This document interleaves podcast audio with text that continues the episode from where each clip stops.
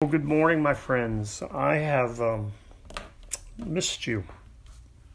It is um, it's Thursday morning, I guess, and uh, this will be for Monday. I was drawn to First Corinthians this morning, and if you want to turn to First Corinthians, that would be great. I, I think sometimes we forget um, uh, where Paul and Peter and the, the apostles went and what they went through to to get the gospel message out. I'm struck by uh, this. I was struck by this as I was thinking about Paul's message on the power and the foolishness of God's ways. Uh, man's ways are one thing, God's ways are another, and we have, I think, incorporated so many of man's ways into trying to do God's work that I think we've kind of muddied the water so much that it's hard to tell where man's ways and God's ways uh, separate. Uh, in uh, in about uh, AD 51, uh, Paul goes into Corinth, and let's look at uh, some things about Corinth. If you have some paper, you can write this down. Corinth was a had a population of about 250,000 free people but it also had a population of about 400,000 slaves. Think about that. The slaves outnumbered them.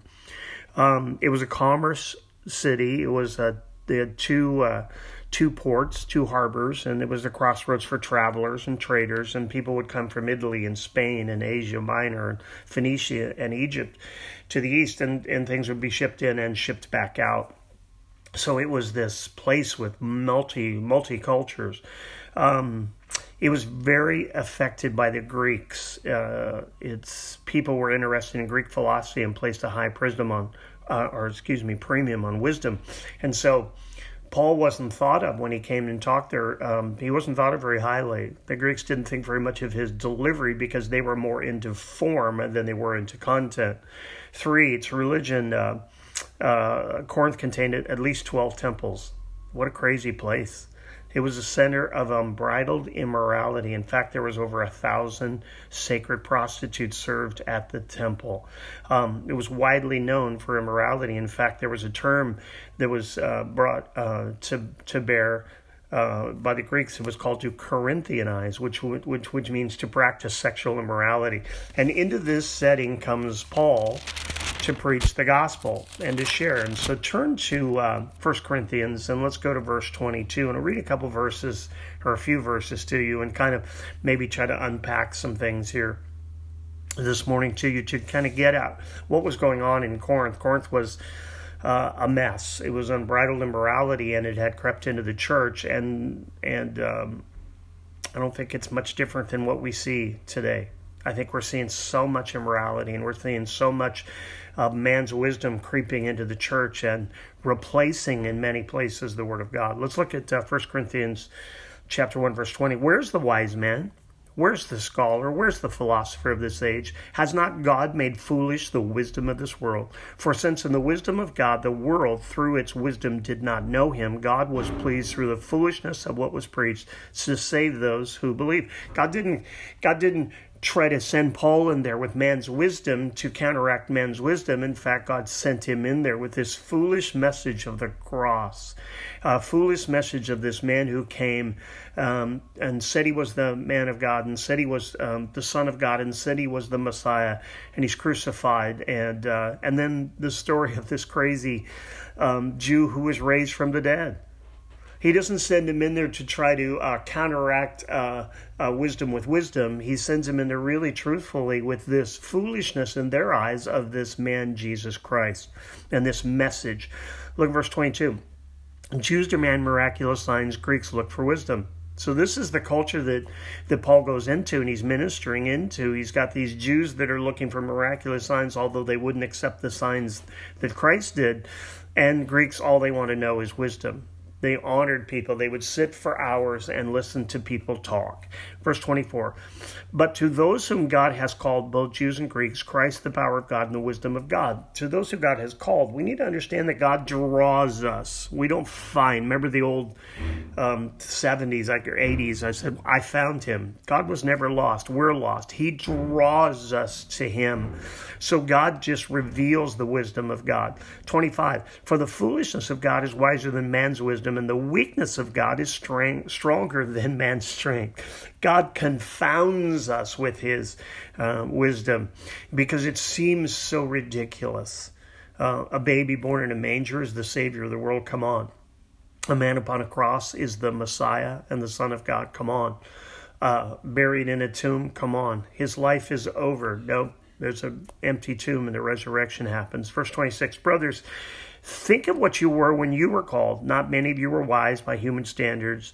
Not many were influ- influential. Not many were of noble birth. God says, I'm going to take these people that no one else would use and I'm going to rock the world. And here we are 2,000 years later, and God is still doing his work through these foolish people, these um, people that no one would choose. God would chose me, but nobody else would have chosen me.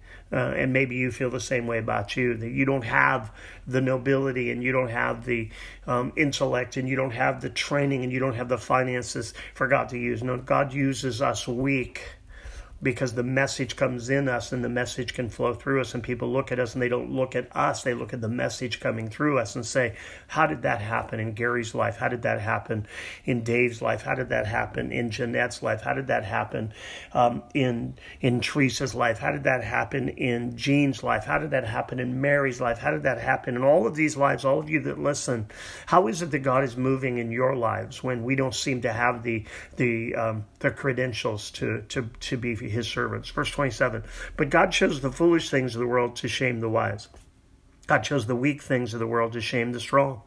He chose the lowly things of the world and the despised things and the things that are not to nullify the things that are, so that no one may boast before him. We can't stand before God and boast. It's a good thing you have me, God, or your church wouldn't be growing.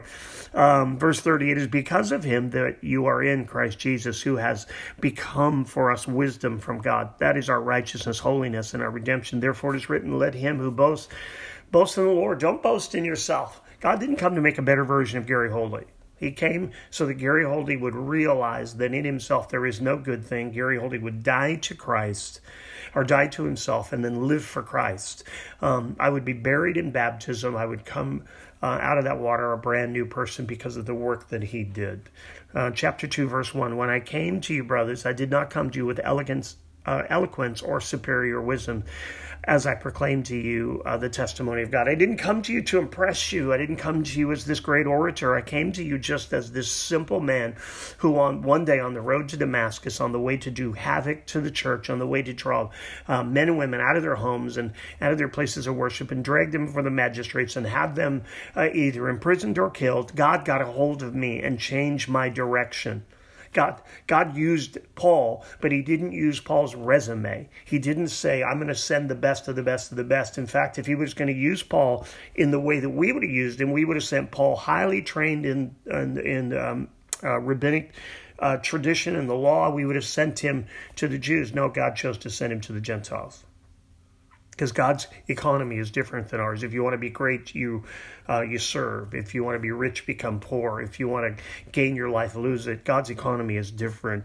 For I resolved to know nothing while I was with you except Jesus Christ and Him crucified. I'm not coming to you with any grandiose message. I'm coming to you with a message of Jesus Christ and Him crucified.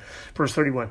I came to you uh, came to you in weakness and fear and with much trembling. My message and my preaching were not with wise and pervasive words, but with the demonstration of the Spirit's power, so that your faith might not might not rest in men's wisdom, but on God's power.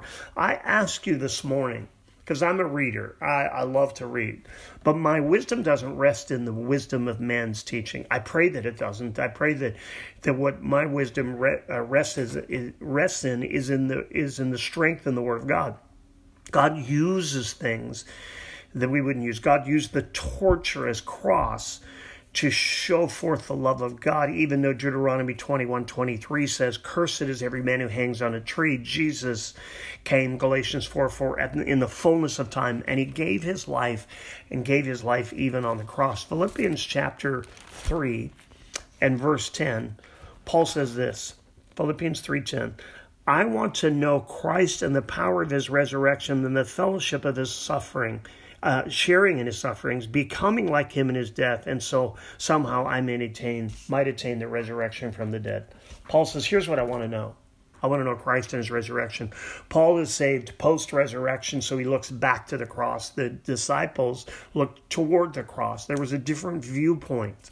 They looked and they knew everything that Jesus did up to the point of the cross. And and Paul didn't have that advantage. Paul was studying to be a rabbi, but when God confronts him on the road to the to uh, Damascus and he changes his life, Paul's whole view then was now looking back toward the cross, and he wanted to understand what Jesus did on the cross. And he wanted to understand that. And you and I need to understand that man's wisdom is not what we need to be um, using to try to touch people's lives today. Men's wisdom isn't going to cut it. We need to rest in the Word of God. So, what's your plumb line this morning? What's the thing that you stand for? What's the thing that you, when you minister to people, you're going to try to show them your wisdom and your intelligence and, and your book knowledge and your book smarts, or you're going to rely on the fact that Jesus Christ came, a baby in a manger, God wrapped in human flesh, John chapter 1 and verse 14. God willing to give his life for us, John 3.16, so that we might have um, an abundance of life, John 10.10. 10.